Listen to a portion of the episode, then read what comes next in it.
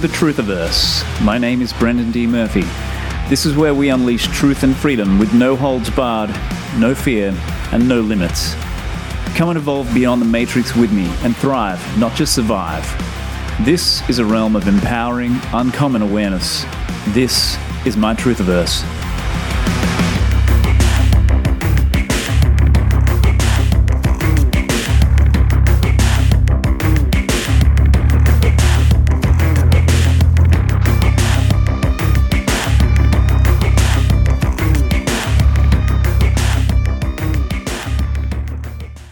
Hey, Brendan here, and I'm going to walk you through a COVID timeline here. Let's not waste any time. We'll get straight into it. I'm going to do a screen share here. Okay, hopefully you're seeing what I'm seeing. And we are going to walk through a proof of the pandemic being pre-planned months and years in advance. I'm going to show you that COVID nineteen was known about at least as far back as twenty fifteen, whether you believe the condition is real or not. And even though I'm calling it a brief COVID timeline, it is brief in the sense that there's a lot of information I've had to leave out, and I've had to be very focused here, but it's still going to be fairly comprehensive. It's going to give you some leads that you can chase up on your own time.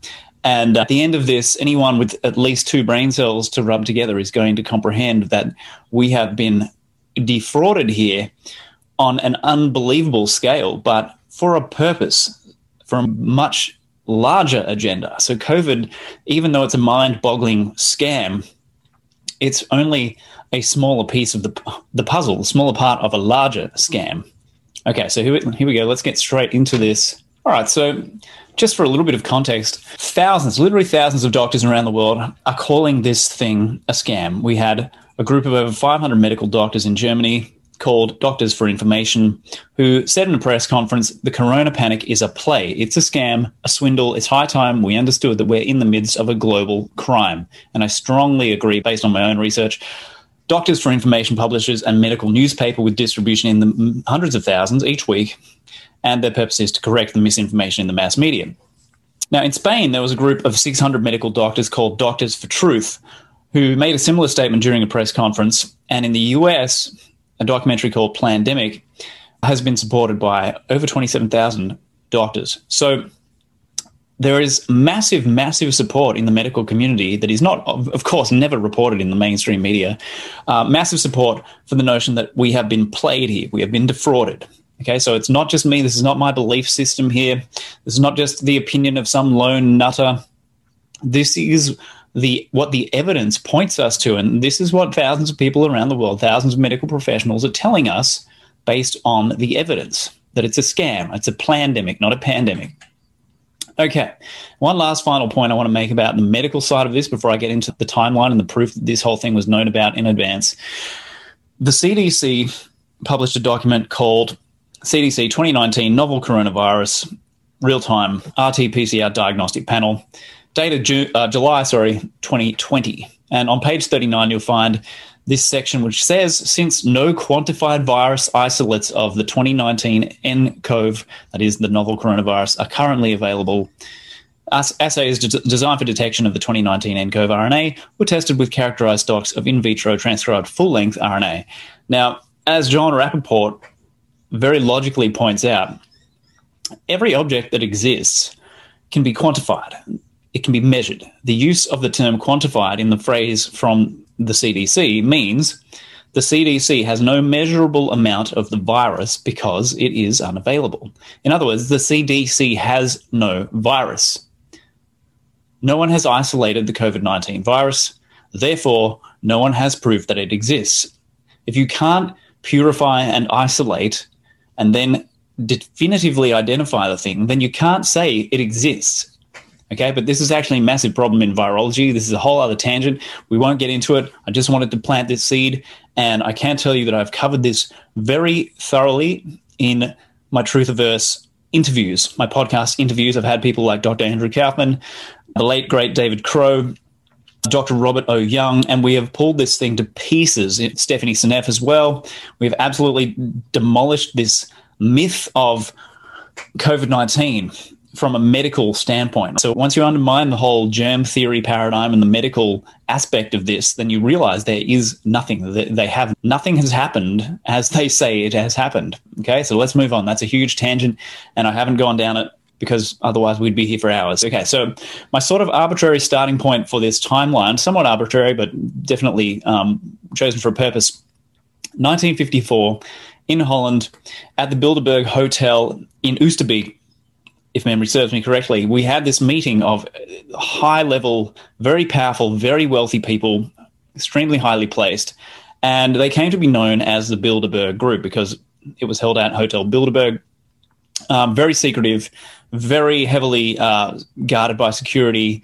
You know, they heavily vet the, the employees and the people who'll be working there, and they do their best to keep it all under wraps. Now, why is this important? The Bilderberg Group meets annually. They meet every year, again, under the, clo- the cloak of darkness as much as is possible.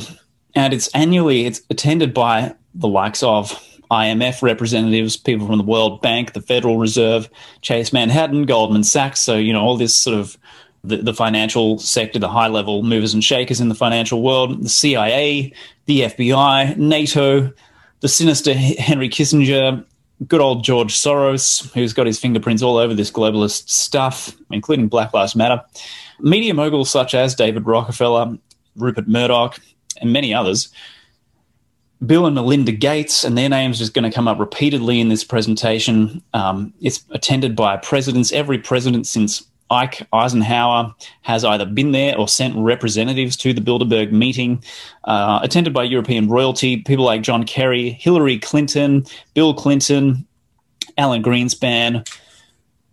The list goes on and on. It's the who's who of the uber powerful of politics, finance, and that sort of thing. So, an industry. These are people who are gathering to determine world policy or global policy for nations from a top-down level. This is getting towards the tip of the pyramid.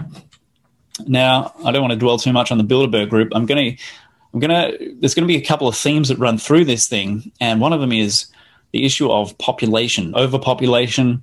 And it's going to come up again and again. So in nineteen seventy-four, if you look at Henry Kissinger's National Security Study Memorandum, this document grapples with the problem of figuring out how to decrease fertility. Decrease it, not increase it, but to undermine people's fertility to slow population growth. So in his mindset, depopulation should be the highest priority of foreign policy towards the third world. In other words, we don't want the undesirables reproducing. That's the mentality of these people, including Bill Gates, and you'll see that as we go along. Continuing the theme of overpopulation and depopulation, nineteen eighty, the Georgia Guidestones were erected. These are huge stone monuments. And they went up overnight under the cover of darkness. No one really knows who is responsible, which tells you something. And they were, they've been attributed to the uh, pseudonym R C Christian. We don't know who that is or what that is. It might be a code name, but that's who it's attributed to, these massive stones. So in multiple languages, there are words carved on this thing. It states that the des- desired population of the planet, that is the whole planet, is five hundred million people globally. So right now we're, we're I think we're over eight billion, and we are, if we are to believe these people, these social engineers, these self-appointed godlike figures, well, we need to get rid of uh, at least seven point five billion people. That's what's literally carved in stone. And it, there is a quote there. The goal is to maintain humanity under five hundred million in perpetual balance with nature. Now, I don't know about you, but that doesn't sound too great to me. I mean, who gets to decide who lives and who dies? Well, not you, not me. The elite do. Okay, so getting a little more directly to the theme of coronavirus, COVID, nineteen eighty-one, a very interesting fictional book came out called The Eyes of Darkness. A lot of people have talked about this. It's been circulated in social media. And it's part freak, part coincidence, and maybe partly calculated input from someone in the publishing industry. It's published by Dean Koontz, or Koontz. His novel plays out the scenario of a deadly new viral contagion, which was called Wuhan four hundred. Now, originally in the book, it was named Gorky four hundred. But someone in the publishing industry in the States changed it to Wuhan four hundred before it was released.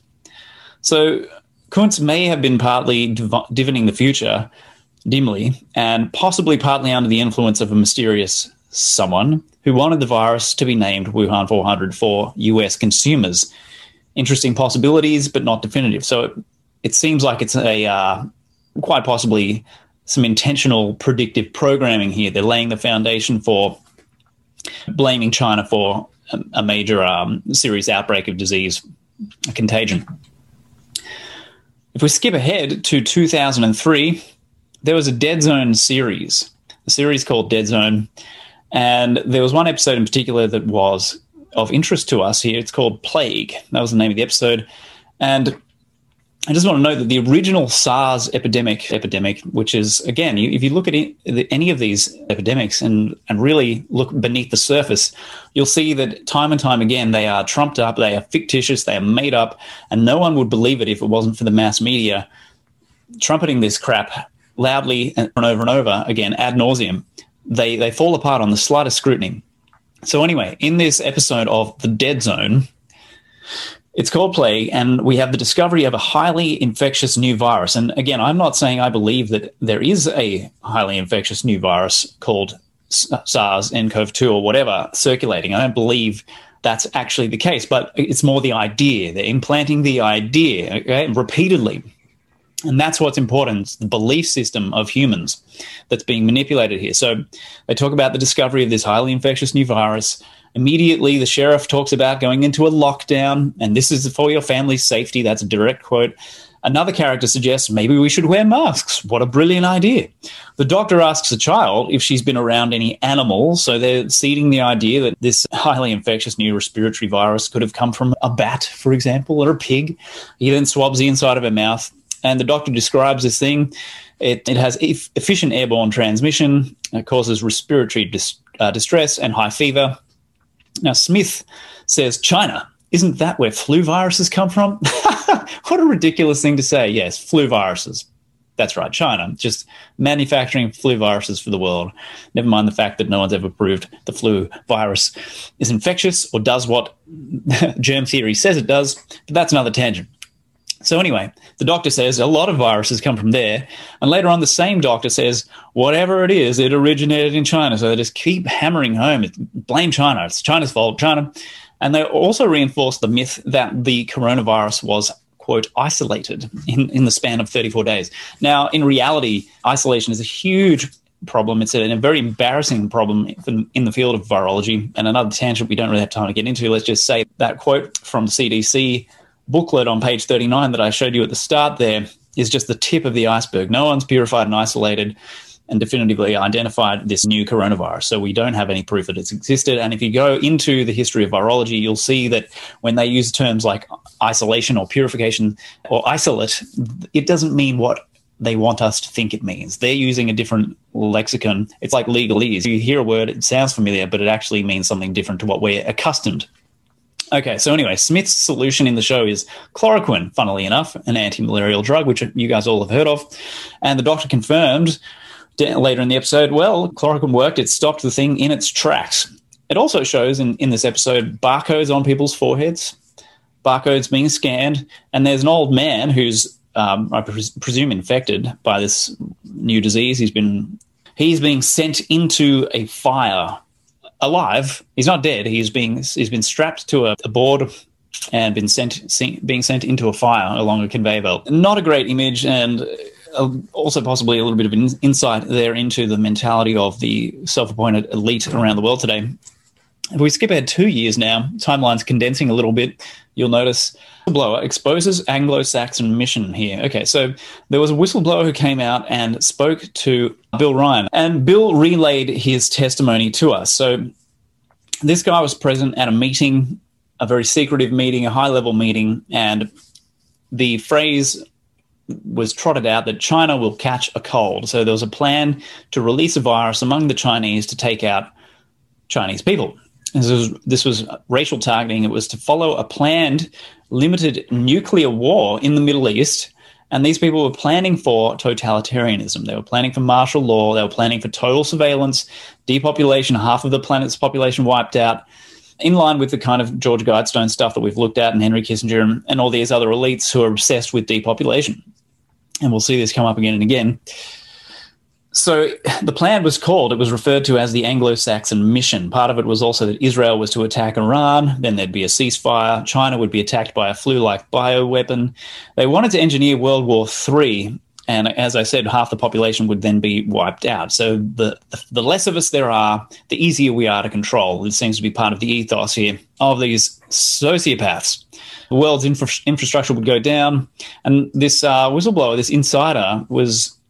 He made a note. He was quite struck by how hurried they were. They were really rushing to move this through. Part of it was that they seemed to be preparing for a major geophysical event. And that's another tangent. So anyway, in on another level, if there is this major geophysical disaster, then depopulation makes sense in a way to these people because then there are less mouths to feed. And obviously, only the chosen ones get to survive and get to eat. Obviously, wiping out populations like China, which is like two billion people, two billion mouths feed, makes makes a lot of sense to these people. Um, so it's a white racist agenda. And the people inheriting the new world, the post-apocalyptic world, would be, of course, Caucasians. They wanted to get rid of the Chinese, and other races, races and nations simply wouldn't have the resources to recover. So here we go. Skip to V for Vendetta. This is some mainstream uh, entertainment here by the Wachowski, well, now the Wachowski sisters. Um, so the plot of this film is that a totalitarian regime garners its power by spreading terror about a virus circulating around the world and needing to, quote, protect people. Like we're told, we're being protected now by our medical and political overlords. And they promised s- security, but not freedom. Coincidentally enough, the film was set for twenty twenty, and you have to wonder with the Wachowskis. I mean, they seem to be passed a lot of inside information. It was packed into the Matrix, far beyond coincidence, far beyond just tuning into the collective consciousness and doing visionary film organically like that, if you could put it that way. They seem to be given specific detailed information, like how nine eleven was coded into, was included on Neo's um, I D in one scene in the Matrix.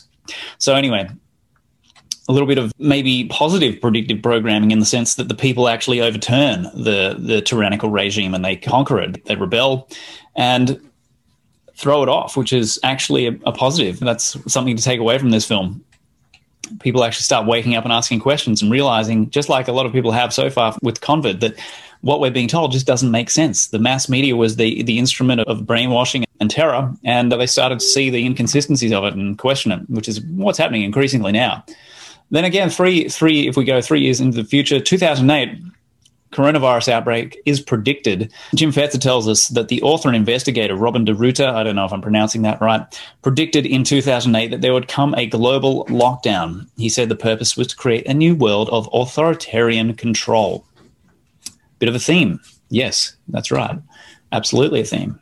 Now, in twenty ten, the Rockefeller Foundation report was published, and it's called Scenarios for the Future of Technology and International Development. And the Rockefellers are major players around the manipulation of the, well, every facet of human life, actually. If you've done your homework, you realize these guys have a hand in pretty much everything, banking, finance, all the politics, you name it. I mean, industry.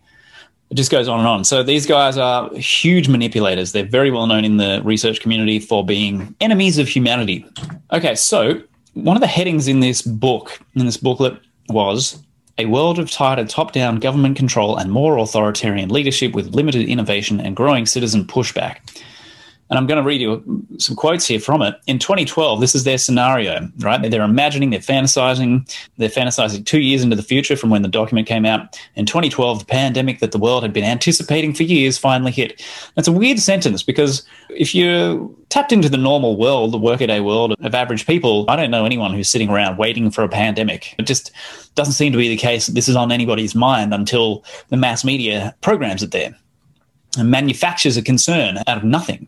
But anyway, let's continue. Unlike two thousand nine's H one N one, this new influenza strain originating from wild geese was extremely virulent and deadly. So there we have the theme that it's coming from the animal kingdom and infecting humans.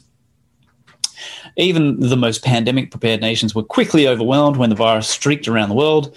Yada, killing eight million people in just seven months. It sounds like the globalist wet dream here. Look at all that death and carnage. Wonderful. The majority of them were healthy young adults. So they're trying to really instill, you know, that this is the worst possible scenario. It's unstoppable. It's killing the healthiest and strongest among us. The pandemic also had a deadly effect on economies. Okay, yeah, well, we're seeing that. International mobility of both people and goods screeched to a halt, debilitating industries like tourism and breaking global supply chains, which is exactly what's happened under COVID nineteen eighty-four. Even locally normally bustling shops and off- office buildings sat empty for months, devoid of both employees and customers. Well, isn't that exactly what's happened? Of course. The pandemic blanketed the planet, though disproportionate numbers died in Africa, Southeast Asia, and Central America, which is, by the way, these are the kinds of populations that these globalist elite elitists would like to see ravaged and devastated and culled, right? So they're fantasizing about where they'd like to see the, the most carnage, who they'd like to cull. Where the virus spread like wildfire in the absence of official containment protocols. So we need official containment protocols, very important. Never mind the fact that germ theory is absolute hokum. But anyway, even in developed countries, containment was a challenge. And then they plant this seed. The United States' initial policy of strongly discouraging citizens from flying proved deadly in its leniency. So leniency and allowing freedom is deadly, accelerating the spread of the virus, not just within the U S, but across borders. However, here we go. A few countries did fare better, China in particular. The Chinese government's quick imposition and enforcement of mandatory quarantine for all citizens. Oh, we've heard a bit of that, haven't we? Particularly living in Australia. How's Victoria looking? Not so good. As well as its instant and near hermetic sealing off of all borders. We've seen that. That shut down all over the world, particularly, again, in Australia. And I say that because I live here. The fascism here has been pretty rife. Saved millions of lives. So that's the model, the China model. Right, total lockdown, close the borders, mandatory quarantine for all people, healthy people. That's not quarantine, that's house arrest. Okay, you don't quarantine healthy people. That's just totalitarianism. But this is the model they're gunning for, right? It saved millions of lives and stopped the spread of the virus far earlier than in any other countries and blah, blah, blah, swift recovery. Now, it continues to say that China's government wasn't the wasn't the only one that took extreme measures to protect its citizens. During the pandemic, national leaders flexed their authority and imposed airtight rules and restrictions, from the mandatory wearing of face masks. Okay, so they're already fantasizing about this stuff ten years ago, guys, at least ten years ago, to body temperature checks at the entries to communal spaces. Well, what? That's exactly what we're dealing with now. Like train stations and supermarkets and all the other places. Even after the pandemic faded, this more authoritarian control and oversight of citizens and their activities stuck and even intensified. So they're writing the kind of future they want to see here. In order to protect themselves from the spread of increasingly global problems, from pandemics and transnational terrorism to environmental crises and rising poverty, leaders around the world took a firmer grip on power. Mm, how admirable of them. At first, the notion of a more controlled world gained wide acceptance and approval.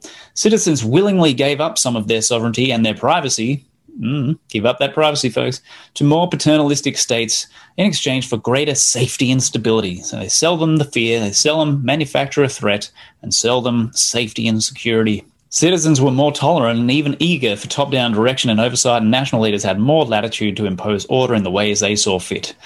And, and this is the last quote from the document. In developed countries, this heightened oversight took many forms. Biometric I Ds for all citizens, tighter regulation of key industries whose stability was deemed vital to national in- interests. Presumably those industries that were not deemed vital to national interests were just to be shut down and destroyed. In many developed countries, enforced co- cooperation with a suite of new regulations and agreements slowly but steadily restored both order and, importantly, economic growth. So great. All we needed was Big Brother to step in and stomp his boot down on the face of humanity and destroy all re- remaining freedoms. And um, everything would be restored to normal, but not normal, the new normal. Now, if we move forward two years to the London Olympics opening ceremony, we can see some major ritualized predictive programming here. This is quite hardcore. So during the opening ceremony of the Summer Olympics twenty twelve, a ritualized coronavirus outbreak was enacted. Dozens of hospital beds, large numbers of nurses becoming puppets or COVID bots of a hypnotically controlling system, death lurking about, airborne, quote, germs being spread, a demonic spectre looming over the whole world. And the whole theatre was lit up in such a way that, seen from the sky, it actually looked like the outline of a coronavirus. And the stadium was also rimmed with illuminated pyramids too, which was a nice touch by the illuminated ones, the illumined ones. And there was, there was good old Boris Johnson in his hospital bed there. This was before the, the crown was inflated. Very interesting symbolism here. Highly detailed, clearly planned. This is clearly part of the agenda here. It's not a coincidence. It's not just channeling the unconscious. It is orchestrated. It's calculated. It's total predictive programming, getting us ready to accept the idea that we're all in imminent danger. There's a virus on the loose. Again, massive reinforcement of germ theory and the ideas that viruses and germs are, and microbes are uh, on the loose, out to get us, get inside of us, infect us, which is a totally outdated eighteen hundreds view of how health and illness works. Okay, and then we go to the next year, twenty thirteen, rapper, Doctor Creep. He predicts COVID twenty twenty. And a friend forwarded me a clip of his on YouTube uh, in which the rapper explicitly uses the phrase, twenty twenty combined with coronavirus, bodies stacking. Guess what the title of the track was? It was Plandemic. And it was uploaded to YouTube in twenty thirteen, so it's at least that old. The state is rioting, using the street outside. It's coming to your windows, another lyric from the song. And when he was questioned about it, Doctor Creep explained, I did research back in twenty twelve and read the so-called conspiracy theories. Those investigations the media doesn't want us to look into. According to those theories, pandemics were bound to happen in the decade of twenty twenty to twenty thirty. So I wrote the song Plandemic about it. So, ladies and gents, there was enough information in the public domain for this guy to write a song about coronavirus twenty twenty. There was enough information available to us all in twenty thirteen, back then, seven years ago, to be able to write a song about coronavirus, body stacking, twenty twenty. It's all there. And the riots. And then in October twenty fourteen, Harry Vox, investigative journalist, he predicts there's a planned global pandemic and says that the ruling class needs to do this. Why? And I'll quote, they will stop at nothing to complete their toolkit of control. One of the things that have been missing from their toolkit is quarantines and curfews.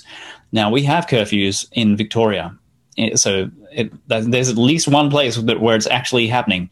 I'm sure there are others. Anyway, pretty smart virus. It's uh, it runs on our schedule. It's not active at the right times of day. Anyway, so the, the point, according to Harry, is to get hundreds of thousands of people infected with it and create the next phase of control. Now, he said that in October twenty fourteen. He was talking about Ebola. Like I said, these manufactured pandemics, not real pandemics. They're perceptions of pandemics. All you need is the media to broadcast on a global scale across every major outlet that something's happening and people believe it. People believe it. If you tell the medical community there's an outbreak of some new virus, they will believe it. If it comes from one of the authorities that they are imprinted on, that whether it's the World Health Organization, for example, at the top of their hierarchy, they believe it. They don't question it for the most part. Unfortunately, that's just the way the medical system works. I mean, they're not exactly taught critical thinking, folks. And they're punished very uh, strongly for speaking out of turn and questioning the ruling hierarchy. So anyway, in the very next year, and this is where it gets really interesting. I mean, I could pretty much stop the presentation after the next few slides.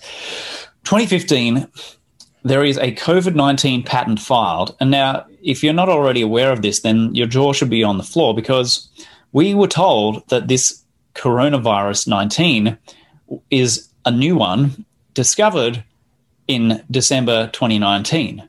So if it was discovered for the first time in December twenty nineteen, why is it that Richard A. Rothschild was filing a patent for it, for a system and method for testing for COVID nineteen in twenty fifteen, four years in advance? That's remarkable foresight, or just a remarkable coincidence.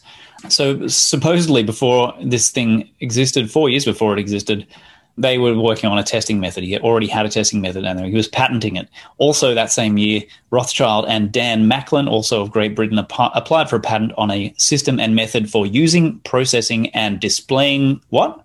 Biometric data. And that is absolutely crucial. You guys have to understand that what is being rolled out here is hardcore technocracy. It is the measurement, the surveillance, the monitoring of every facet of human life, and the, the technology that will be harvesting our data. Well, ultimately, that the intention is that it will be inside of us. It will be in, in our bodies. It will be under the skin. It'll be in our cells. It'll be in our D N A, and that's the direction this is all going in. So you can see there the date of the patent publication there, or the data was applied for, twenty fifteen. And the system and method for using, processing, and displaying biometric data, also there, twenty fifteen. Remarkable foresight there, and what a coincidence that it comes from a guy called Rothschild. Huh. Okay, so to quote from the patent page, a method is provided for obtaining and transmitting biometric data from a user, the data being analyzed to determine if the user is suffering from a viral infection such as COVID nineteen. So hang on a minute. I thought there was no such thing as a viral infection called COVID nineteen until December twenty nineteen. What happened to that whole narrative? Well, it's just been destroyed. It is an absolute fraud. It's an insult to all of our intelligence, assuming that we have any. I'll continue the quote. The method involves using a pulse oximeter to obtain at least the pulse and blood oxygen saturation percentage, which is sent wirelessly to a smartphone. Okay, so you can see we're, we're buying these devices and we're buying into our slavery, our digital slavery, our servitude. This is uh, what they, these guys are building is a digital prison. It's going to be a global prison without bars. We won't be able to go anywhere, do anything, unless we have all the vaccines and all the certification, all the identification. Anyway, to continue the quote, it says, to ensure the data is accurate, an accelerometer in the smartphone is used to measure movement of the smartphone and or the user. Once accurate data is obtained, it's uploaded to the cloud where the data is used to determine if the user is suffering from or likely to be suffering from, likely to be suffering from a viral infection such as COVID nineteen. Never mind the fact that COVID nineteen is not a real viral infection. Depending on the specific requirements, the data changes to it and or the provision can be used to alert medical personnel and take appropriate action. Now, that might sound, if you're still that naive to think that sounds like there's a positive intent here, I assure you it's, there's none whatsoever. It is not about helping you. It is about monitoring us all and getting us into the digital control grid, and they're building they're building something that I'm going to continue to build the outline of for you here. So anyway, the official narrative, twenty nineteen was the year in December that we discovered a novel coronavirus, and we're supposed to believe that it's hopping around first from a, a bat to humans and then from one human to another. I mean, it's garbage, ladies and gentlemen. If you've actually pulled the story apart in detail, it is absolute nonsense. It makes no sense whatsoever. There, it's just a, one assumption after another assumption, no evidence behind it whatsoever. They still haven't managed to sequence a full genome for SARS-CoV two because they can't find one. They can't isolate and purify one. So why should we believe it even exists? And if you have adopted the, the belief that it's a bioweapon, well, I'd have to say it's the most piss-poor bioweapon anyone's ever come up with because it's pathetic. I mean, if you look at – and we, we can't talk about uh, death rates or survival rates because the testing is meaningless. So if you haven't gone down that rabbit hole, I strongly recommend you check out the first uh, six episodes of, of my Truthiverse um, podcast, and you'll be able to pull that apart. Okay, so twenty sixteen now, going into twenty sixteen – there is a Netflix movie release called Hedgehogs, and the theme of it is that there's a respiratory virus spreading in humans. So there's more of this predictive programming, right? Really hammering it home every possible opportunity, every angle. And the ending, I'll give you a quote from the ending of the film. It goes, "I'm happy to announce we've discovered a vaccine. We can. We no longer have to live in fear. Everyone can go back to their normal lives." Ladies and gents, this is a children's movie. Have a look at that. The message is pretty bloody obvious. We've discovered a vaccine, therefore we can go back to living our normal lives. In other words, we can't go back to living our lives until we have a vaccine. There's the message that it's ramming home to your children. Can't go back to normal until the technocrats have given us a vaccine. Okay, so hurry up, Bill Gates, and save us all. We can only go back to normal, or the new normal, once we've got that vaccine. Okay, then the next year, good old Tony Fauci, or Fausti, he he tries his hand at a bit of prophecy, ladies and gents, and he had a pretty good crack at it in January. He said with total confidence that Trump's first term would feature a surprise outbreak of an infectious disease, and it was definitely going to happen. He said, this is a direct quote, "There is no question there is going to be a challenge for the coming administration in the arena of infectious diseases. There will be a surprise outbreak. There's no doubt in anyone's mind about this." Now, interesting language. If you've predicted it in advance, say months in advance or weeks, whatever, but you've predicted it, you've foreseen it, then how big of a surprise is it really?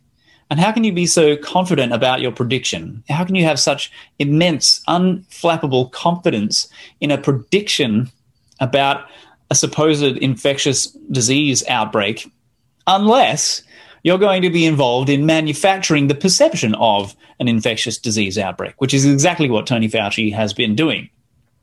And he called on the Trump administration to prepare the U S for such challenges before they arise by improving global health surveillance systems. And it's all about the surveillance systems, ladies and gentlemen, harvesting your data, tracking you, monitoring you. And that's the tip of the iceberg. So the very uh, next year, we had the Bill and Melinda Gates guarantee of a pandemic. They guaranteed us a pandemic. Isn't that a weird thing to do? I mean, unless you're going to orchestrate one or create the perception of one, the perception of an illusory pandemic, how can you guarantee it? You know, aren't they supposed to be things that are naturally spontaneously occur? Well, that's general sort of belief. But they were very confident about this pandemic. Quote, a global pandemic is on its way. An engineered virus is humanity's greatest threat. And you'll have to forgive my, my spelling errors or um, spelling and grammar errors in this. I'm just noticing them now. Anyway, so they say this will happen in the next decade. So this is twenty eighteen. Within the next ten years, they are guaranteeing a pandemic. Well, it's easy to guarantee pandemics or the appearance of a pandemic if you're going to actually orchestrate one. So they claim that the dense population of the world guarantees this imminent global catastrophe. And again, that theme there of people like Bill Gates, who is a, a known eugenicist, a known depopulationist, they continually want to plant this seed that we are overpopulated and we need to cull the herd. That's what they're all about. It's the same guy who says that we have overpopulation and we need to depopulate people. And out the other side of his mouth, he's telling us that we all should get his vaccines. Well, if you want to kill us off, why would we use your medical products? I know that I, I don't mind living, at least it's okay at the moment. These guys want to make it a living hell on earth, though. And they will if we don't stop them. Okay, here's a big one. Here's another smoking gun, big-time smoking gun, almost on the same level of the twenty fifteen COVID nineteen um, patent that we talked about. So through twenty seventeen and twenty eighteen, there were COVID nineteen test kits shipped globally. Now, these are listed on the World Integrated Trade Solution website. This is a World Bank website. And they did change the listing when this became public knowledge. They changed the listing, but they kept the product number. So they didn't really manage to conceal these things very successfully. And I just want to read you something from the World Integrated Trade, Trade Solution site. So W I T S software provides access to international merchandise, trade, tariff, and non-tariff measures data. So they're tracking all of this trade of medical products, such as diagnostic kits. And it was discovered, this was first discovered on September the fifth of twenty twenty. And someone posted it on social media. The next day went viral. The next day, W I T S suddenly changed the original designation COVID nineteen into the vague medical test kits. So the very next day, once this became public knowledge, they very hurriedly changed the designation from COVID nineteen into medical test kits. They changed the label. Now, according to Jim Fetzer, this is not allowed in trade because you always have to be specific. There are many types of test kits for different reasons. The fact that they removed the specification COVID nineteen after this data became known worldwide proves, by any reasonable standard, I think, that they were caught out and tried to cover their tracks.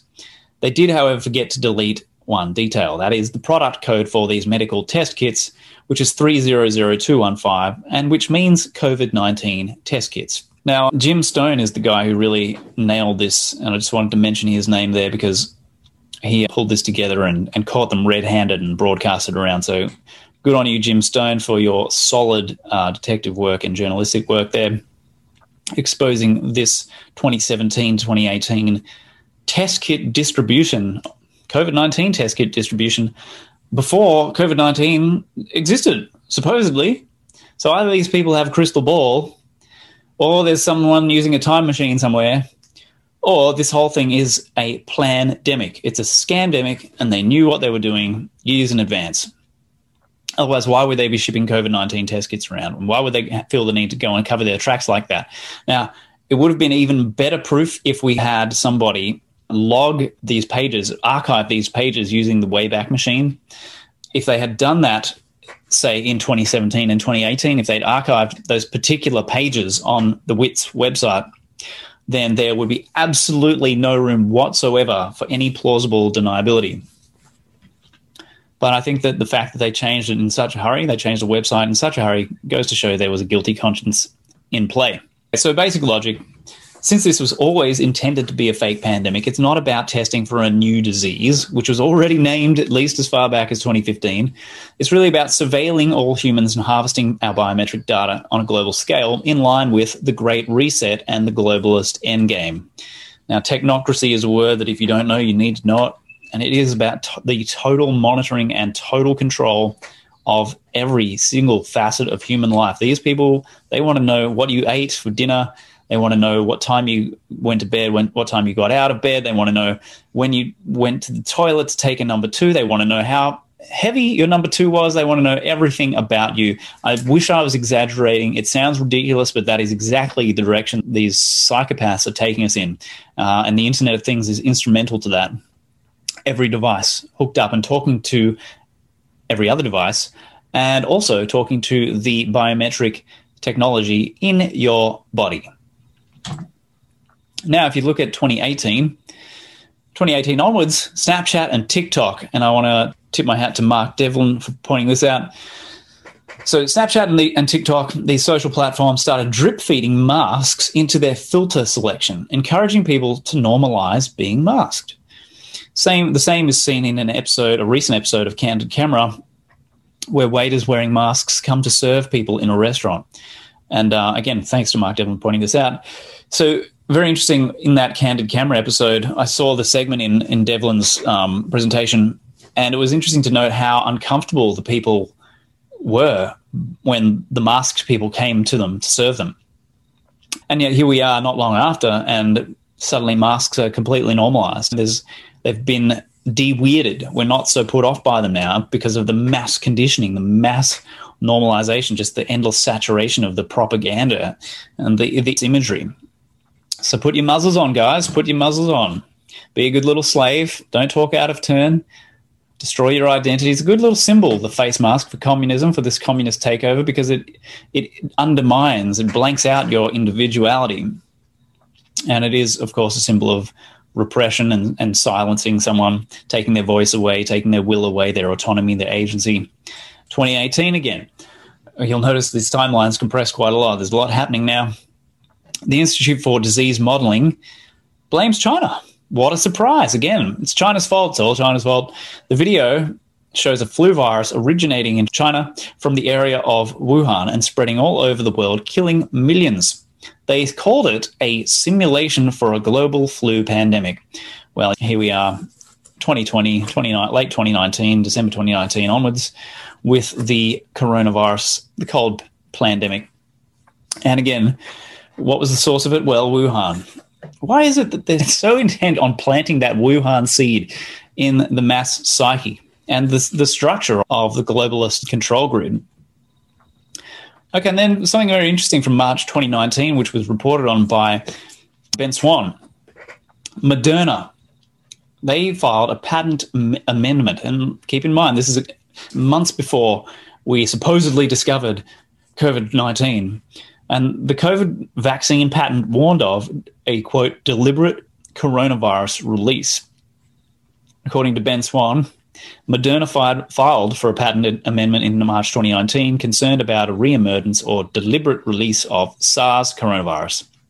This is nine months before COVID kicked off, ladies and gentlemen. So why is it that all of a sudden Moderna became concerned about a reemergence or perhaps a deliberate release of SARS coronavirus? Why is that? And they filed their patent amendment. Remarkable foresight, I think you'll agree. And then June of twenty nineteen, June thirteenth, the World Economic Forum and the U N join forces. They team up. And, of course, these are just major node points in the globalist control grid, the, the W H O, the U N, World Economic, Economic Forum, otherwise referred to as Davos, which is where they hold the meetings. Now, I'll give you a quote here from the W E F website, which is the World Economic Forum and the United Nations signed today a strategic partnership framework outlining areas of cooperation to deepen institutional engagement and jointly accelerate the implementation of the what? The twenty thirty Agenda for Sustainable Development. Now, twenty thirty, Agenda twenty thirty is just Agenda twenty-one. It's the same exact thing, just with a new date. New number attached to it. So that's when they want to have this control grid, this depopulation agenda, and the full-blown technocratic control grid rolled out by by twenty thirty. They want to see this thing complete, which means that by that point in time, if they have their way, uh, we would be down to probably two billion people or less, maybe five hundred million if you use George Guidestone's number. Anyway, that's where these guys are taking us. And they, they honed in on six key areas, uh, but I've just targeted two of them just to highlight two from the website. Uh, firstly, health, which is they want to – I'm not saying they want to. This is a quote from the website. Support countries achieve glo- good health and well-being for all within the context of the twenty thirty agenda, focusing on key emerging global health threats that require stronger multi-stakeholder partnership and action. And then – obviously, I wanted to highlight the Agenda twenty thirty bit there to, so that you can see that Davos is fully on board with it. Digital cooperation is the other area of the six that I'm highlighting. And this is to meet the needs of the fourth industrial revolution while seeking to advance global analysis, dialogue, and standards for digital governance and digital inclusiveness. Now, there are some code words here. And digital inclusiveness is a word you'll hear repeatedly in the rhetoric of these sociopaths, these uh, self-appointed overlords of humanity. And what it really means is that no one is going to be able to escape the dragnet, the digital dragnet, the technocratic dragnet. No one will be able to escape it. Everyone from wealthy to poor will be tagged and bagged, so to speak, will be tagged, will be microchipped, will be nanochipped, will be connected to their network on the Wi-Fi. No one's going to escape this. And this has to do with many things. This is a very form, a very dark form of capitalism as well. And I talked to Alice McDowell about this in our interview, which I believe was the fifteenth episode of my podcast, which I strongly recommend you check out because she really gets it. She gets the big picture of where this is all going, the Fourth Industrial Revolution, also known as the Great Reset, and how these people are going to keep, they're going to keep people poor because they are figuring out, and they have figured out, ways to actually use that to their advantage and profit from it. They don't want to eradicate poverty. They want to manage it in such a way that they can continue to profit from the existence of poverty.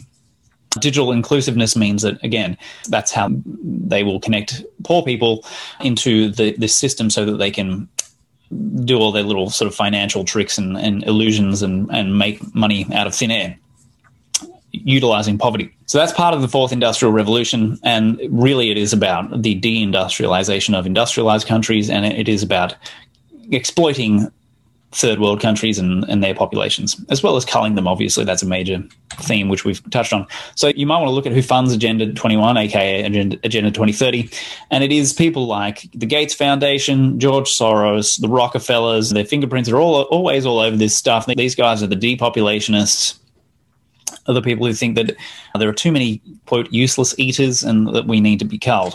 So got a little bit of a quote from Sarah Westall here. Agenda twenty thirty is an action plan devised by the U N and signed by one hundred ninety-six governments. One of its expansive goals is the depopulation of humanity because, quote, we are too many. It is promoted by the elites as a way to save the planet, and the plan is to be implemented by governments worldwide. And, and as the quote indicates, many governments around the world have adopted this. I know Australia has. I know New Zealand has. I could take you down a whole other rabbit hole here with quote after quote by these globalists, these depopulationists, about how they really believe that, apparently believe that we are overpopulated and that they are seeking to massively reduce the numbers of the living on this planet. So here's a couple. I could go on and on, but you know, it's, it's just going to take too long to be comprehensive. Um, there's a statement from the U N here. The vast, the present vast overpopulation, now far beyond the world carrying capacity, cannot be answered by future reductions in the birth rate due to contraception, sterilization, and abortion, but must be met in the present by the reduction of numbers presently existing. Reduction of numbers presently existing. Population culling and must be done by whatever means necessary. So they don't care. It's the ends justifies the means. That's the mentality of these people. They want to kill as many people as possible. It doesn't matter how they get it done. That's what they're saying here. It's pretty black and white.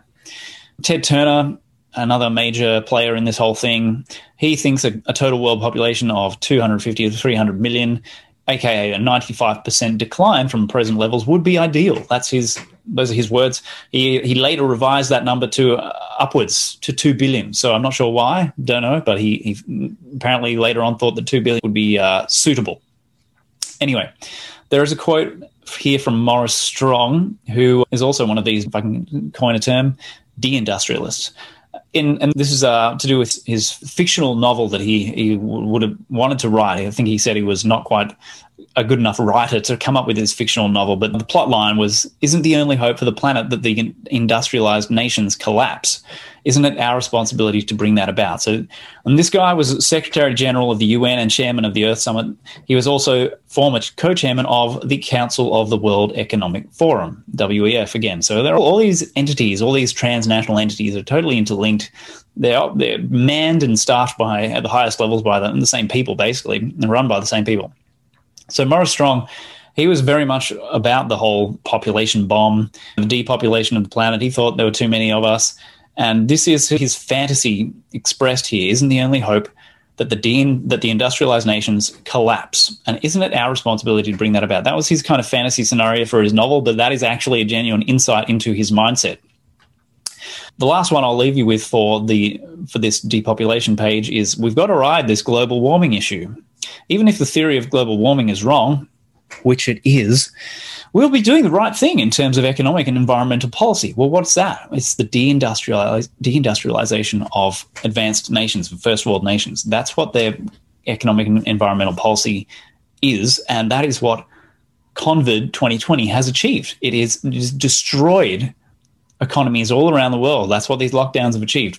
And the, the global warming thing, obviously, another huge tangent, but that is, you'll notice actually, even in recent weeks, even amidst all the hype and the fear-mongering around COVID nineteen, people like Prince Charles and others have gone back to beating the, the global warming horse. They keep bringing it back.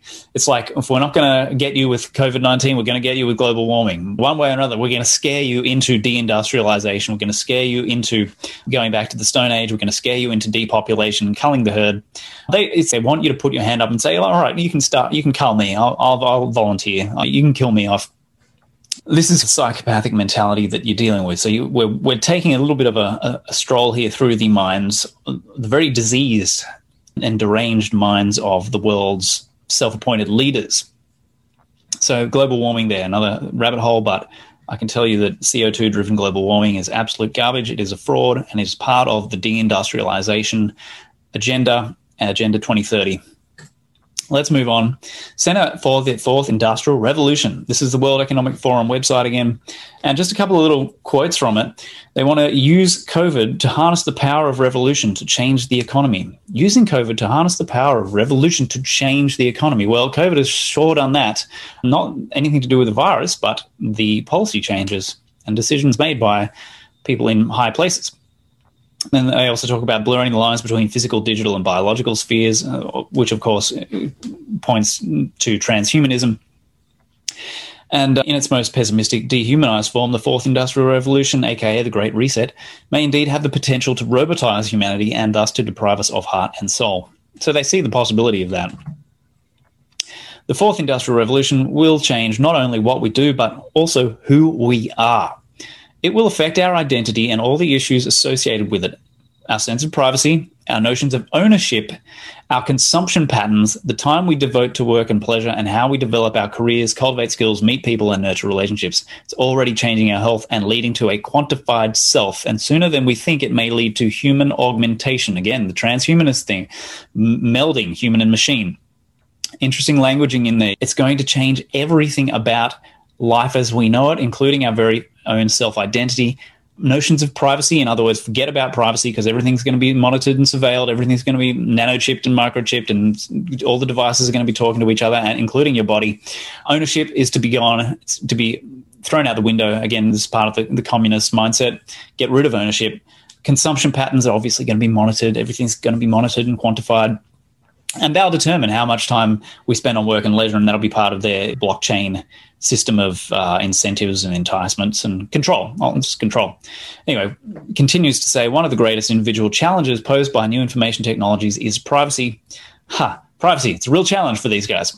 We instinctively understand why it's so essential. Yeah, do you though? Yet the tracking and sharing of information about us is a crucial part of the new connectivity. And that is the rub. That's where it's going. Tracking and sharing our information, tracking us, sharing our biodata. That is a crucial part of the new connectivity, according to these psychos. And on the right-hand side of your screen here, you'll see a screenshot there. This is by Sarah Westall as well. And the, this is the some of the uh, themes of U N meetings. You can see there, if you look at twenty sixteen, they were talking about mastering the fourth industrial revolution. So this is something that, you know, conservatively speaking, it goes back at least as far as twenty sixteen, this idea that they're cooking up, and this is completely manufactured, they're cooking it up, they're engineering it, this fourth industrial revolution, the Great Reset. And they're going to be molding the world economy and society in their image. They want it to look how they want it to look. And they're not consulting us, not asking you, they're not asking me. They don't want our input. This is the technocrats' mindset. And then twenty nineteen, you can see globalization four point oh shaking, shaping a global architecture in the age of the fourth industrial revolution. So again, they're not letting it go. It's very important to these people. Now, if we go to September twenty nineteen, we're getting really close to the kickoff of COVID nineteen eighty-four. And this publication is A World at Risk by Glo- the Global Preparedness Monitoring Board, G P M B. And this is another sort of World Health Organization, Rockefeller-type um, publication. So September twenty nineteen, look at the cover there. You can see what looks like what we've been told is a coronavirus there on the right. You can look at the people down there at the bottom are all wearing ma- masks. Again, very so much foresight here. More predictive programming. The G P M B will advocate at the highest level so that continued sustained commitments, political, financial, and social, are high on the political agenda, and we will increase accountability for follow-through. The world is at risk. Ooh. But collectively, we already have the tools to save ourselves and our economies. Yeah. What we need is leadership and the willingness to act forcefully and effectively. Yeah, well, they sure do need that. Leaders at all levels hold the key. It's their responsibility to prioritize preparedness with a whole of society approach that ensures all are involved and all are protected. Oh, how wonderful. I feel warm and cozy just reading that. The world needs to proactively establish the systems and engagement needed to detect and control potential disease outbreaks. It's just a shame that germ theory is bogus and disease outbreaks don't happen because germs and viruses are floating around in the atmosphere. It's garbage. It's outdated. It's eighteen hundreds medicine or medical science, if you can call it science, completely outdated. Anyway, last part of the quote is, these acts of preparedness are a global public good that must meaningfully engage communities from the local to the international in preparedness, detection, response, and recovery. And look at the board members. Here's an interesting little insight. This is not the whole of them, but it's some of them. And down the bottom left, who else but Doctor Anthony S. Fauci, director of the N I A I D. There's also Chris Elias there, who is president of Global Development Program and Bill and Melinda Gates Foundation. Sorry, I should say Global Development Program with the Bill and Melinda Gates Foundation. You've got Jeremy Farrar, who is part of Wellcome Trust. You've also got the Director General for the Chinese C D C, or C D C P, Doctor George F. Gao. You've got a UNICEF representative there, Miss Henrietta Four, and the National Academy of Medicine sending a representative there. So it's all the same people. It's UNICEF, the U N, you know, your Fausties. Interesting that there's the uh, Chinese C D C P there. And Fauci, as we know, is, is absolutely hand in glove with Bill Gates, or I sh- maybe I should say Bill Gates, as uh, David Wolf so aptly coined the term. And the document continues. Here's a heading called Preparing for the Worst, a rapidly spreading lethal respiratory pathogen pandemic. I've underlined a couple of bits. A rapidly spreading pandemic due to a lethal respiratory pathogen poses additional preparedness requirements. Doctors and multilateral institutions must ensure adequate investment in developing and innovative vaccines and therapeutics, yada, broad-spectrum antivirals, and appropriate non-pharmaceutical inventions, which they don't really care about because they're not as profitable. Anyway, all countries must develop a system for immediately sharing genome sequences of any new pathogen for public health purposes, along with the means to share limited medical countermeasures across countries. There's also a mention here, donors and countries can commit and identify timelines for financing and development of a universal influenza vaccine, which, of course, they will want to mandate, as we're already seeing, broad-spectrum antivirals and targeted therapeutics. The World Health Organization and its member states develop actions for standard procedures and timelines for sharing of sequence data, specimens, and yada. It's all the same um, usual suspects, and the focus on a respiratory pathogen, more of this predictive programming, a lethal respiratory pathogen. They keep ramming this idea home, and the obsession with vaccines for anything and everything, even though the virus theory is basically complete hokum. They think the vaccines are the way to go, but it's really not about preventing or curing disease. It's about biometrics. It's about tracking. It's about surveillance. And infertility, by the way, and at least two vaccines are associated with infertility, the Gardasil vaccine and the tetanus vaccine. And the tetanus vaccine goes back to the seventies, nineteen seventies, associated with infertility. And that is exactly what they are using this stuff for, ladies and gentlemen. It's not prote- to protect your health. It's to undermine your ability to reproduce healthily and not normally.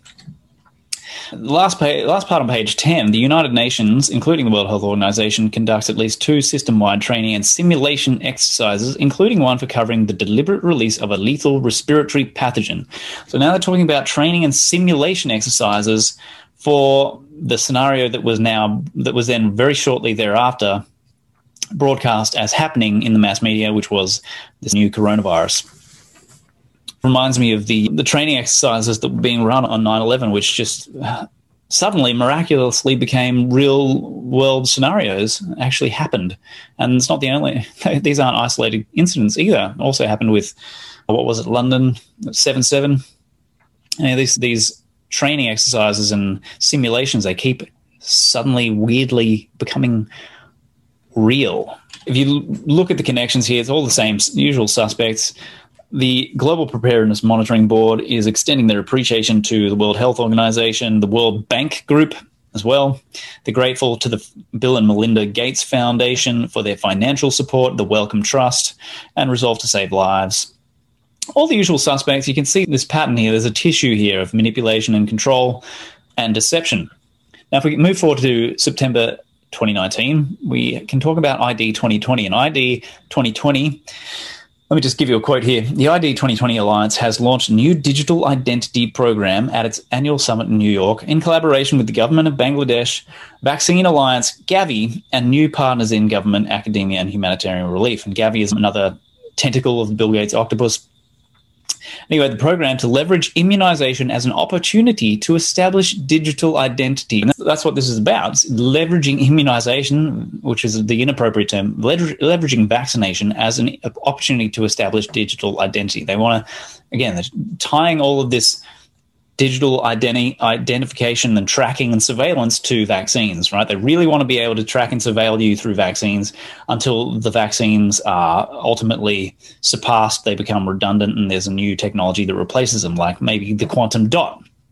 Okay, so digital identity is a computerized record of who a person is stored in a registry. It is used in this case to keep track of who has received vaccination. There it is in black and white. It's not a conspiracy theory. It is simply the reality of the situation. They want to use the biometric stuff and the computerization, the digitization of you to keep track of whether or not you've had your jabs. That's what this is about. Have you had your jab? No? Oh, well, can't go down the plane. Have you had your jab? No? Oh, well, can't come in the shop to buy your groceries. Have you had your jab? You get the idea. That's where this is going. Okay, so a, a brief note on Gavi's goal is to increase vaccination rates in poor countries. And this is a quote from F. William Engdahl. He's a very solid commentator on geopolitics.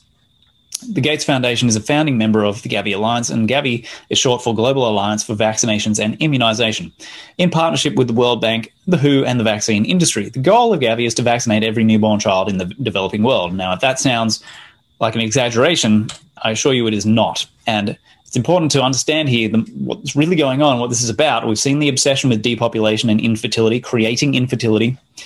Bill Gates says with good use of jabs, we can cull the herd by ten to fifteen percent. And that's his direct quote for you. There are now six point seven billion people on Earth. and soon there will be nine billion. However, we can reduce that number by ten to fifteen percent if we do a good job with new vaccines, healthcare, and birth control. That's ten years ago. So you can see these people, they don't they don't quit. They have a long-term vision. ten years is nothing for the technocrats. All right? I don't want to get on too much of a metaphysical tangent, but these people are almost inhabited by a spiritual contagion, a spiritual virus. It's the only real virus that really exists as far as I can see here, the only one that's relevant anyway. They are mentally ill. And it's there in black and white. He said this. I've seen the presentation. He says it. We can cull the population. We can reduce the population growth by ten to fifteen percent with the good use of new vaccines, healthcare, and birth control. And I'm pausing there to let the vaccines bit sink in. Okay, now, a quote from Peggy Johnson, who is Executive V P Business de- Business Development at, at Microsoft. Closing the identity gap is an enormous challenge. It will take the work of many committed people and organizations coming together across different geographies, sectors, and technologies. But it's exciting to imagine a world where safe and secure digital identities are possible, providing everyone with an essential building block to every right and opportunity they deserve. Huh, interesting sentiments. Let's break down that last sentence, though. Digital identities, okay, digital identities providing people with an essential building block. So the digital identity is an essential building block to every right and opportunity they deserve. Your digital I D, as assigned by these people, is going to be made essential for you to have access to your rights and the opportunities that they believe you deserve or maybe don't deserve. Just let it sink in. Chunk it down. Reread that sentence as many times as you need to. This is, it's pretty much there in plain English. This is, if you learn how to read the way that these people speak and write and decode what it's actually saying, it's pretty obvious. Okay, digital identity is going to be the means for you to access your rights and any life opportunities that they deem you deserve. If you don't have your digital I D, then sorry, you miss out. You're out of the game. You're excluded. You become a pariah. So Microsoft, Gavi, Accenture, all these people on board with I D twenty twenty and the digitization agenda. October twenty nineteen, we had Event two oh one, and this is a photo from the presentation. We need to prepare for the event that becomes a pandemic. So again, they're obsessed with this this pandemic idea, and it seems like, well, one way one way or another, folks, they were going to have their pandemic. It just was that they had to manufacture a fake one. Event two oh one. And this event was a product of Johns Hopkins, the World Economic Forum, again, Davos, and Bill and Melinda Gates Foundation. Thanks, David Wolf, for Bill and Melinda. I found that a great little neologism, very amusing. Okay, now, this was a simulation event. A simulation that was developed about three months before Wuhan supposedly became the epicenter of a global, quote, outbreak. Now, here's a quote. Event two oh one simulates an outbreak of a novel zoonotic coronavirus, that is, a coronavirus transmitted from the animal kingdom, from bats to pigs to people. There it is, from bats. Remember that meme? Supposedly came from bats. Anyway, that eventually becomes efficiently transmissible from person to person, leading to a severe pandemic. The pathogen and the disease it causes are modeled largely on SARS. It is more transmissible in the community setting by people with mild symptoms. So people with mild symptoms are actually more infectious in this little fantasy scenario. The disease starts in pig farms in Brazil, quietly and slowly, but then it spreads more rapidly in healthcare settings. And when it starts to spread efficiently from person to person in the low-income, densely packed neighborhoods of some of the megacities in South America, the epidemic explodes. It's first exported by air travel to Portugal, the U S, and China, and then to many other countries. Although at first some countries are able to control it, it continues to spread and be reintroduced, and eventually no country can maintain control. Shock horror. And I hope you're enjoying my little bat graphics and the little vampire from the previous page. I just thought the whole scenario, that this whole COVID thing is just such a joke. It's so ridiculous. We may as well have a laugh at it. So my little bat cartoons there are there to remind us all of what a childish little prank and joke and sick little joke this is. I'll continue reading the quote here. There's no possibility of a vaccine being available in the first year. There's a fictional antiviral drug that can help the sick but not significantly limit the spread. Since the whole human population is susceptible, during the initial months, the cumulative number of cases increases exponentially, doubling every week. And as the cases and deaths accumulate, the economic and societal consequences become increasingly severe. This is like, this is their wet dream, right? This is what they are really wanting to engineer. The scenario ends at the eighteen-month point with sixty-five million deaths. Wow. The pandemic is beginning to slow due to the decreasing number of susceptible people. The pandemic will continue at some rate until there is an effective vaccine. Oh, there's that meme again. We need we need vaccine to go back to normal and to stop the spread, or until eighty to ninety percent of the global population has been exposed. So they're saying, they're even acknowledging that there's natural um, herd immunity, but they're trying to make it sound so severe, this hypothetical disease sounds so severe that you wouldn't want to risk natural immunity because you'll probably die, right? So we better just get the vaccine. That was from the Center for Health Security dot org, talking about Event two oh one. And then in December, shortly after that, in December nineteenth of twenty nineteen, we had Bill Gates' tweet about how excited he was for vaccine sales in twenty twenty. And then very shortly after that, the pandemic was announced. It was kicked off, and he said, this is his tweet, "What's next for our foundation? I'm particularly excited about what the next year could mean for one of the best buys in global health, vaccines." Now, does this, do these sound like the words of a philanthropist? He's particularly excited about what the next year could mean for one of the best buys in global health. He's clearly thinking in terms of dollar signs here. Cha-ching! Vaccines are still a big business for these sickos because, unfortunately, they've had the population in the thrall of germ theory for so long. It is so entrenched. The, the way to undermine any future pandemic is to undermine germ theory, to get people educated about it so that we understand that terrain theory is actually by far the more accurate representation of reality, and germ theory is thoroughly outdated and basically without any scientific foundation whatsoever. But again, another tangent which I'm deliberately avoiding going into. Now, then we had April second, twenty twenty, World Bank gets caught out again. World Bank, remember, that was connected to the W I T S website where we had the twenty seventeen, twenty eighteen shipping of COVID nineteen test kits around the world being tracked. And this project name, the World Bank project name, is COVID nineteen Strategic Preparedness and Response Program, S P R P. And basically this is a program, an agenda that they're running, which will be running, if you look down the bottom there, to thirty-first of March twenty twenty-five. So we are in the midst right now. We are living through their S P R P, their Preparedness and Response Program. We're living through it. And if these guys have their way, they're going to continue ramming this crap down our throats, ramming down the, the fake case numbers and the, the uh, completely insane lockdowns, the destruction of the economy, the destruction of families, the destruction of businesses, the uh, destruction of mental health and well-being in general. And they're going to be continuing to enforce this until March of twenty twenty-five, unless we do something about it. April fifteenth to sixteenth, Cuomo and Clinton get together. I like Cuomo's little hat there that I put on him. And a leaked government video featured a conversation between Bill Clinton and Andrew Cuomo, governor of the state of New York. If you're not aware, Bill and Hillary Clinton are massively implicated, not just implicated, but we've had numerous whistleblowers and survivors speak out about their sexual abuse and assaults at the hands of both Clintons. Okay, so these are the kinds of people you're dealing with. This is actually well known in the research community. I'm not making this up. This is well established in the research community. If you're not aware of it, please start getting up to speed.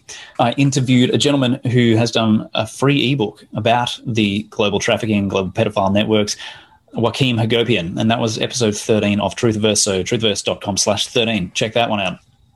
Okay, so Cuomo and Clinton said they discussed how to set up a large control system to test the whole population and check all of their contacts. Oh, that doesn't sound invasive at all.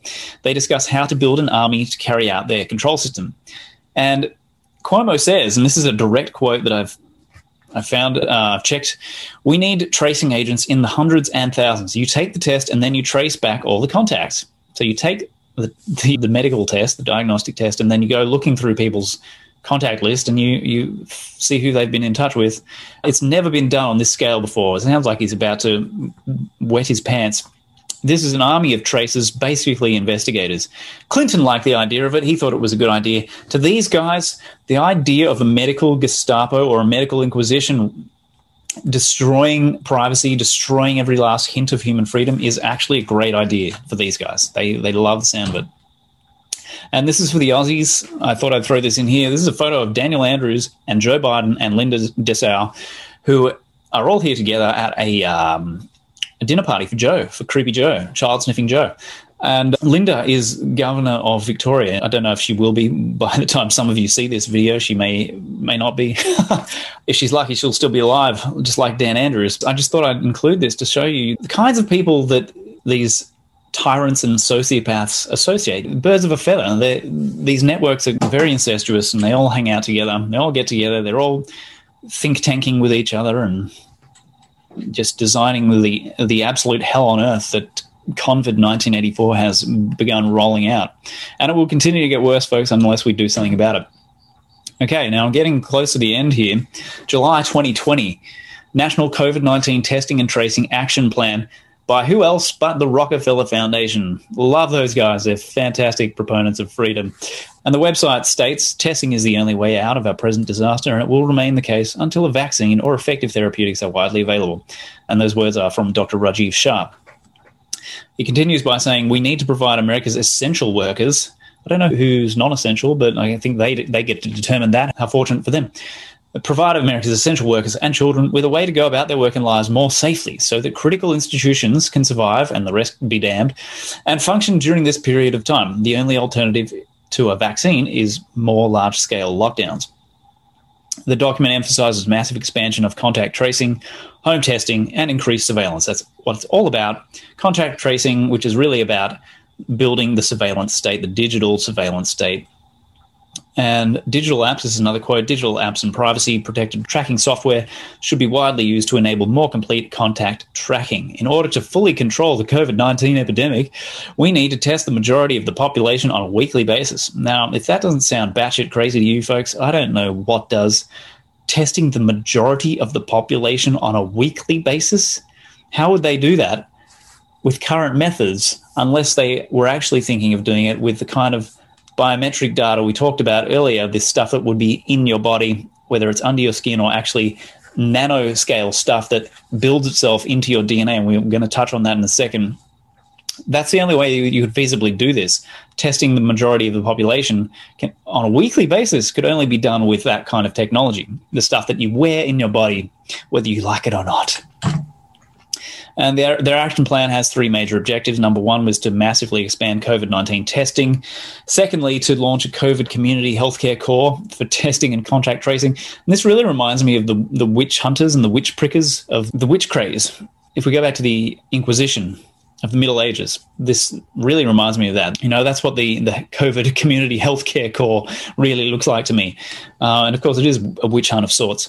Point number three, the third stage was Uh, to create a COVID nineteen data commons and digital platform. And that's really the idea, to get us all plugged into the cloud, all, all augmented, quote, augmented with their technology, the nanotechnology and the microchips. And we, we can all wear our lovely little tags and badges and have our all our biometrics in these little chips. They'll be wearable at first, they'll be external at first, but the end game is to have this stuff in our bodies, folks, and to have it implanted at a nano scale, like in the D N A, where you can't get it out. That's the idea here, to get it into us so that you can't get it out, can't be removed, and so you can never opt out. So they're going to be having this stuff, schools, offices, passengers, concerts, sport venues, ticket purchases, all of this stuff, tracking, tracing, monitoring, surveilling.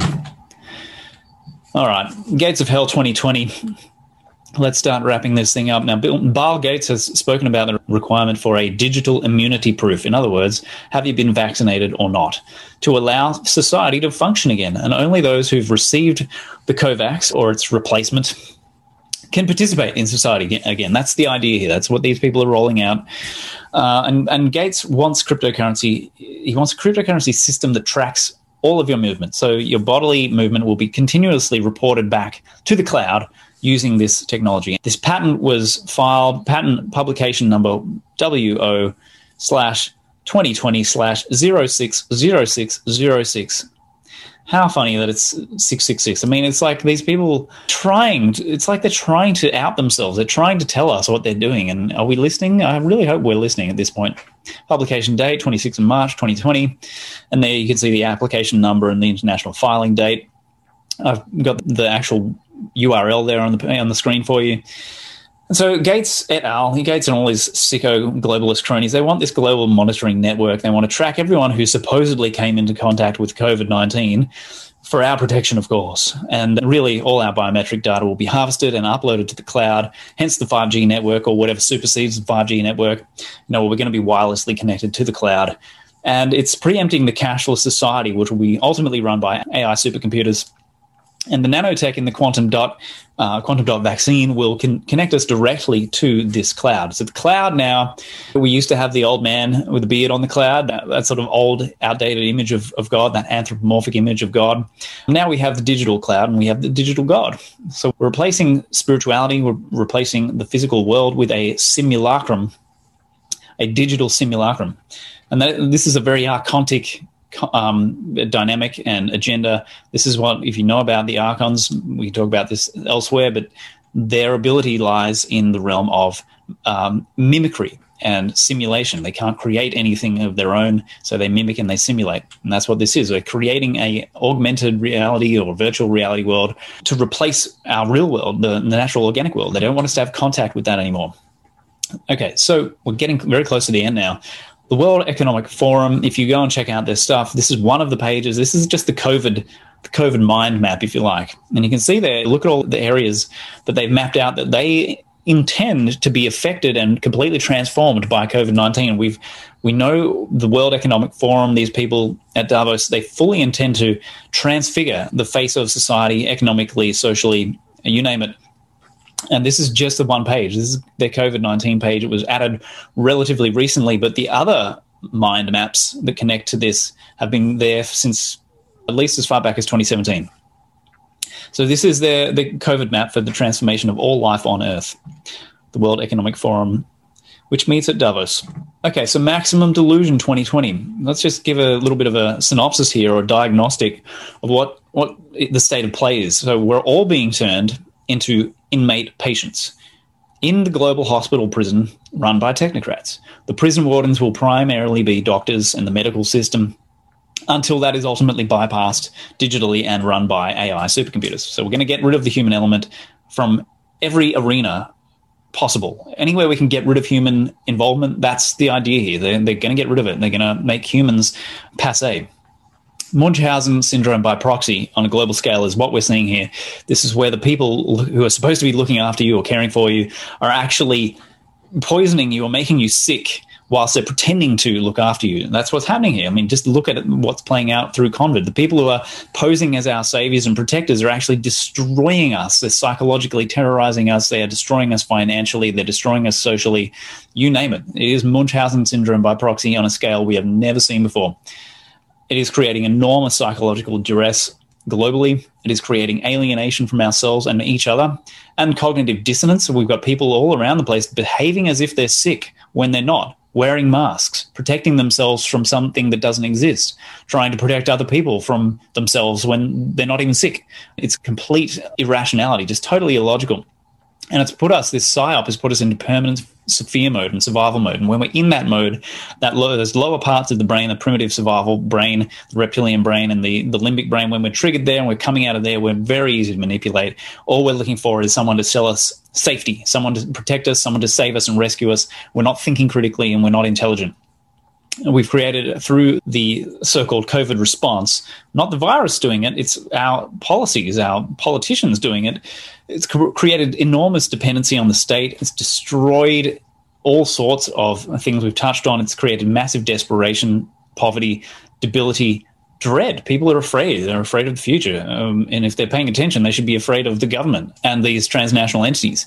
We are witnessing, according to one W H O spokesman, a possible doubling of hunger, poverty, and child mal- malnutrition by twenty twenty-one. And he expl- I didn't, didn't catch his name in the video I saw, explicitly mentioned that we are making poor people much poorer, those are his words, through lockdowns. So at least one person connected to the World Health Organization is actually making some sense, at least as far as that quote is concerned, openly acknowledging the destruction of the lockdowns. But uh, as we've seen, the technocrats at the higher levels, the upper echelons, they want to, the only way they want to turn back and roll back the lockdowns is when we institute the new normal. We have the fourth global, fourth global revolution, the Great Reset, and we're all tagged and bagged and in their little wireless digital prison. So all these countermeasures are just based on a putative and actually fictional risk, not based on real-time events or illness. It's just all this mental construct. It's illusion. And they're turning us into transhumanist zombies, ladies and gents. So obviously I've taken this far past the point of just showing that the COVID nineteen psyop was pre-planned months and years in advance, and COVID nineteen was being talked about years in advance. and I'm showing you a broader context here for how this fits into it. It's only just scraping the surface here. I'm giving you things that you can go and follow up for yourself, and I strongly recommend checking out the interviews I've done with Alison McDowell for a start, David Crowe, Andy Kaufman, Doctor Robert Young, and also Will Hughes, which was about German new medicine, which is next level, some next level stuff. Okay, so coming back to transhumanist zombies, Doctor Carrie Maday has exposed the hydrogel nanotech vaccine as D N A modifying. The purpose is, is twofold. It's more than twofold, but let's just keep it to two. Reprogram our D N A and make us human synthetic hybrids that are therefore easier to control and monitor. We'll be connected to the, the digital network, the cloud. And secondly, to connect us to the A I through a digital vaccine I D. As per I D twenty twenty, which is exactly what I D twenty twenty is all about. And we'll be connected to the cloud on the five G network or whatever replaces the five G network if these people have their way. So if you think that Doctor Maday has just gone on a conspiracy theory rant here, I would encourage you to firstly not use manipulated language brought to us by alphabet agencies like the C I A as a way to discredit critical thinkers and researchers. But I would look at the announcement in the Defense Department trade magazine, Defense One. And it talks about the same kind of technology, and they're looking to have this approved by the F D A early in twenty twenty-one. And this is a direct quote from the publication. The Defense Department is helping to fund a new study to determine whether an under-the-skin biosensor can help trackers, that is the trackers and tracers, keep up by detecting flu-like infections even before their symptoms begin to show. Its maker, Profusa, says the sensor is on track to try for F D A approval by early twenty twenty-one. This is actually a conspiracy fact. This is part of the agenda. It's, it's open. It's an open secret. It's out there in the public domain. Anyone can see it and verify it. Under-the-skin biochips, which interface with the cloud, are already in existence. And according to Doctor Maday, they are already being tested on poor African people. They're being tested on the human guinea pigs that, that these sickos like Bill Gates and, and the others, they believe they can get away with. You know, they go to a third world country and they test it on these people who we can't act, physically defend, and they try to hide and conceal their activity. So they go to a remote place away from the Western media, away from Western journalists, and they do their their hideous acts under a cover of darkness and as much obscurity as they can possibly muster. But this hydrogel nanotech vaccine is designed to get into our D N A. It's designed to hijack human D N A. And this, ladies and gents, you won't be able to get this out of you once it's in you. If it takes, if it works and it's in you, you won't be able to get it out. So they're hijacking nature, and according to Celeste Solom, modified plants, including produce, are now being sold in the market. They're being released in the U S at least with the conductive hydrogel in them. They don't contain labels. There are no warnings. There's no, hey, this has this bizarre nano hydrogel technology in it. They don't tell you. All these major chains, these major outlets where people go to buy their food, their mass-produced food, that's where they're going to be buying this modified stuff. So what we need to really start doing is start growing our own food, set up community food gardens, become self-sufficient, and obviously a, a whole lot more than that, because The, where the technocrats are wanting to take this, they want to take to a point, the, the control grid, the digital control grid, they want to take to a point where we can't opt out. And even growing our own food, they want to make that as challenging as possible. They want to control the whole food chain. And that's not my opinion. That's actually, that was explicitly stated by a Monsanto spokesperson a few years back who said that they wanted to con- con- control the whole food chain. That was their goal. That Monsanto's goal is to control the entire food chain. Now, if that isn't megalomania, like insane megalomania at its most fever pitch, I don't know what is. If you can find something more batshit crazy than that, please do show me. Anyway, so these are some humble steps we can start taking. This is where it's going to go, ladies and gents, if we don't start to take a stand and really do something about this. Um, and it's more than waving placards in the street. We're going to really, we really have to band together. We really have to wake up and start looking at all the things that make us really uncomfortable about civilization, about our rulers, about politics, and what's really going on. This is a rundown. This is a very surface level rundown, but I want to give you an, a little bit of an insight here into where these people are taking it based on the evidence, based on public domain information, based on what the whistleblowers and insiders have been telling us for decades. Firstly, we're going to have a cashless society. There's going to be a mass population cull. That's, I'm just telling you what they want to create here. I'm not saying I, I'm not saying it's set in stone. I'm not saying I support it. I'm not saying I like it. This is just what they are intending to create. they are creating the end of natural or organic food. Everything will be modified. They are going to have everyone tagged and shipped and monitored twenty-four seven, twenty-four hours a day. You will not be able to turn it off. You will not be able to escape the dragnet. They will have a communist-style social credit system like they've got in China, except it will probably be, probably be worse. They will have dissidents and refusers cut off from the economy, and so you won't ultimately you won't be able to buy anything unless you accept the mark of the beast, so to speak.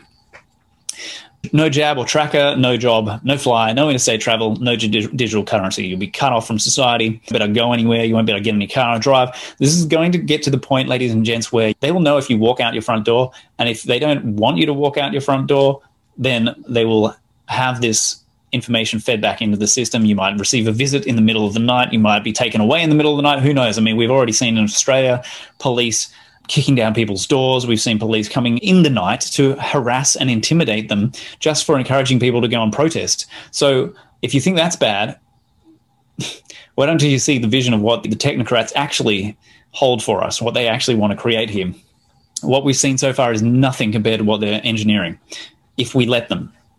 So the cops need to wake up, the medical system, the doctors and nurses need to wake up, everybody involved, all the order, order followers who are part of the hierarchical structures that are rolling this out, they all need to start waking the hell up and saying no. The word no is the most valuable, most important word in the human dictionary right now, no. So dissidents are going to be cut out of society. You'll be a social pariah. You'll be forced to scrounge for scraps in the bin. You'll be begging in the streets. Eventually. I'm not saying it's going to happen next week. It is going to be in this direction if we don't stop it, though, one way or another. We're going to have the technology. It already exists, if you're not aware, already exists. This is not just something that they're, they're working on. Mind control technology is old. It's a, it at least goes back to the seventies. And they've refined and honed this technology. So we're going to see with the, the nanotech, the microchips, and particularly the nanotech that gets insinuated into our D N A, remote electronic mind control via the Wi-Fi network. They'll be able to implant false memories, emotions, trigger emotions in us, completely manipulate our sense of reality via the cloud. And we won't know, is this thought mine? Is this feeling mine? Is this memory mine? This is what's going to happen to us if we allow ourselves to become these human cyborgs that they, that the technocrats, the globalists want us to become. We're going to have thought crime. Think the wrong thing, boom, maybe you'll get an electric shock. Maybe you'll be knocked out. Maybe you'll have your heart stopped. Who knows? Thought crime is is where this is going. Pre-crime, we're already seeing an, a low-tech version of pre-crime, as I, I've alluded to this with the stuff that's been happening in Australia, particularly in Victoria, with police harassing and intimidating people in, in the middle of the night for encouraging people to, to stand up and protest and against the tyranny. So pre-crime is going to be absolutely on their agenda. They'll be monitoring your, your thought patterns. They'll be monitoring every single thing about you that can possibly be monitored and quantified. And it's, it's going to be like Minority Report if we let it. Technocratic control by the U N, the W H O, and ultimately run by the A I supercomputers. And we're going to have more fake pandemics. They'll, they'll probably keep manufacturing this. They'll manufacture a second wave, a fake third wave, a fake fourth wave. They'll come up with some new fake virus to terrorize us into accepting further impositions, further elimination of our most basic rights and freedoms. And folks, if you're not already aware, if you're not paying attention, there aren't many left. There aren't many freedoms that are actually left at this point. We really have fallen a long way, and we need to wake the hell up and start doing something about it. We can turn the tide. We haven't lost yet. We haven't lost yet, but we have to start taking massive, unified, organized action. And please get this in front of people who need to know it, who don't fully get what's going on, where this is heading. It's crucial that they get th- their hands on this information. Perspective here is everything. It's not just about COVID. It's not just about COVID nineteen eighty-four. It's not just about dismantling the virus theory, the germ theory. It's not just about, oh, how many people have died or haven't died, or the fact that the P C R tests are bogus, the fact that the serology tests are bogus, that none of the results actually mean a damn thing. It's a bigger picture than this. This is just the trigger. This is like nine eleven was a trigger. This is nine eleven on steroids to bring in the technocratic control grid, the digital control grid that no one will ultimately be able to opt out of or do anything with unless they They are willing to receive the mark of the beast. So please get this out, share it around. Keep in touch with me. Truthiverse dot com is where my podcast episodes are. Again, check out Alison McDowell's episode. I really strongly recommend that, episode fifteen. We have Truth Network, a censorship-free platform for people who are sick and tired of places like FedBook, a really good community-building um, tool and platform, actually, much better than some of the other alternatives out there. And a very intimate little space, strictly inhabited by truth truthers, truth seekers, and truth speakers. Also, if you want to follow me and keep in touch on the socials, because I've experienced censorship on at least four different platforms now, including YouTube, please do follow me, Brendan D. Murphy Official. And uh, thank you for your support. Thank you for caring. Thank you for making an effort. Thank you for getting this out there and taking a stand for humanity while we still can, while it's still legal to think. Please do. I'm Brendan D. Murphy. Thank you for watching. See you next time.